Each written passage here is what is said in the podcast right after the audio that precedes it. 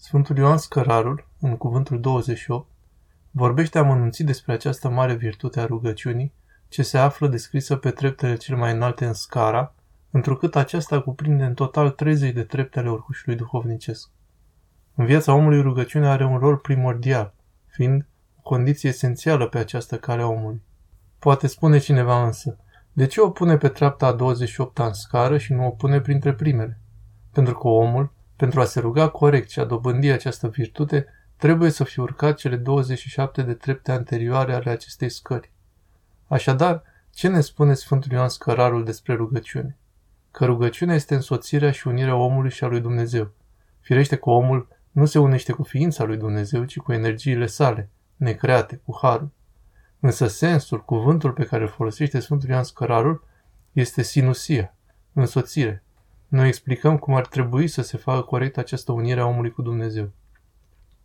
Așadar, sinusia înseamnă că Dumnezeul cel mare coboară în inima cea mică a omului, iar aceasta urcă la Dumnezeul cel mare. Așadar, ce este Dumnezeu este și rugăciune, de vreme ce avem această unire. Prin urmare, Dumnezeu este lumină și rugăciunea noastră e o lumină. Omul arde gândurile pătimașe și faptele sale în flacăra arzătoare a rugăciunii și iese ușor și într-adevăr luminat prin Harul Duhului Sfânt. Așadar, prima caracteristică este însoțirea omului și a lui Dumnezeu. A doua este lumina. În al treilea rând, rugăciunea e apă care o stoiește setea omului pe vecie. Apa pe care o bea omul prin rugăciune îi potolește setea și îl face pe om să nu mai aibă nevoi materiale în urcușul duhovnicesc. Imaginați-vă expresia o luptă binecredincioasă, adică război. Omul se luptă cu Dumnezeu și în acest război omul biruiește întotdeauna. Acesta e marele pogorământ al lui Dumnezeu către om. Acesta să se comporte mereu ca un copilaș care se luptă cu tatălui, iar tatăl să piardă mereu lupta. Prin stăruința în rugăciune omul câștigă mereu, în sensul a ceea ce e de folos, iar Dumnezeu judecă asta.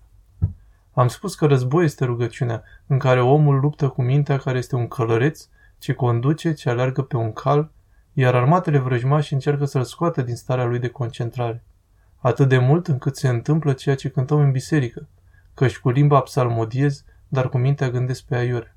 E ceea ce citim și cântăm în biserică. Așadar, rugăciunea, după Sfântul Ioan, este o oglindă, o fereastră, ce ne arată cu adevărat nivelul înaintării noastre duhovnicești. Este măsurătoarea pe care o face cineva în acest proces duhovnicesc. Ce este oglinda? Atunci când omul curăță fereastra sufletului său și nu se desfată doar de lumină de soare, de Dumnezeu însuși, ci devine el însuși o grindă, se reflectă acea rază de soare și se bucură ceilalți de ea. Asta înseamnă și sfințenia. În final, care este cuprinsul rugăciunii? Cuprinsul rugăciunii are relație cu faptul că rugăciunea este respirația noastră și de respirație avem nevoie toată viața noastră, 24 de ore din 24. Rugăciunea noastră are un caracter de doxologie către Dumnezeu. Atunci când omul vede creația sa, natura, le vede pe toate zidite într-o pronie, Vede că toate îl slăvesc pe Dumnezeu. Și soarele ce face? Îl slăvește pe Dumnezeu. Doamne Dumnezeul nostru, cât de minunat e numele Tău în tot pământul. Ce este rugăciunea noastră? Ea are un caracter de mulțumire. Atunci când vede cineva coroana creației, care este omul, creat însă acum mișorat cu puțin față de îngeri, iar prin urcușul duhovnicesc se devină tocmai ca ei, atunci ce poate spune despre multele binefaceri pe care ni le-a dat Dumnezeu? Doamne, strigata către Tine, binefăcătorul meu. Rugăciunea noastră are însă și caracter de cerere. Greutățile, durerile, bolile care vin în fața noastră trebuie într-adevăr să le răbdăm. Omul caută atunci la oameni, la puterea care vine de la ei să găsească curaj. Însă, în principal, cel care îi sprijinește pe oameni în aceste greutăți, în durere, în boli, cancer, coronavirus, în problemele pe care le înfruntă zilnic, este însuși Dumnezeul nostru. De aceea, omul se întoarce spre el cu cereri și îi spune, Miluiește-mă, Dumnezeule, miluiește-mă! Că ție s-a încredințat sufletul meu și în umbra aripilor tale voi nădăjdui. Nu există altă nădejde, nu există alt sprijin, nu există altă situație care ar putea să-i dea acea perspectivă a nădejdii în greutățile prin care trece decât numai Dumnezeu. De aceea, iubiții mei frați, cine ne va izbăvi? Sistemele politice? Știința? Bogăția? Nu. Rugăciunea noastră, care e respirația noastră. Rugăciunea de un gând către Hristos. Doamne Iisuse Hristoase, miluiește-mă!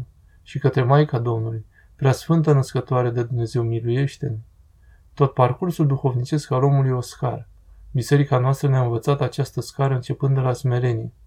Această scară ne arată cum trebuie ca omul să meargă corect pe această cale duhovnicească. Așadar, Sfântul Ioan Scărarul, în această unică carte pe care a scris-o, ne transmite cum poate omul urca corect pe drumul urcușului său duhovnicesc. În această perioadă a postului, biserica noastră folosește foarte mult această imagine a scării, pentru că nu facem nimic altceva decât să urcăm în vârful ei, care este învierea lui Hristos.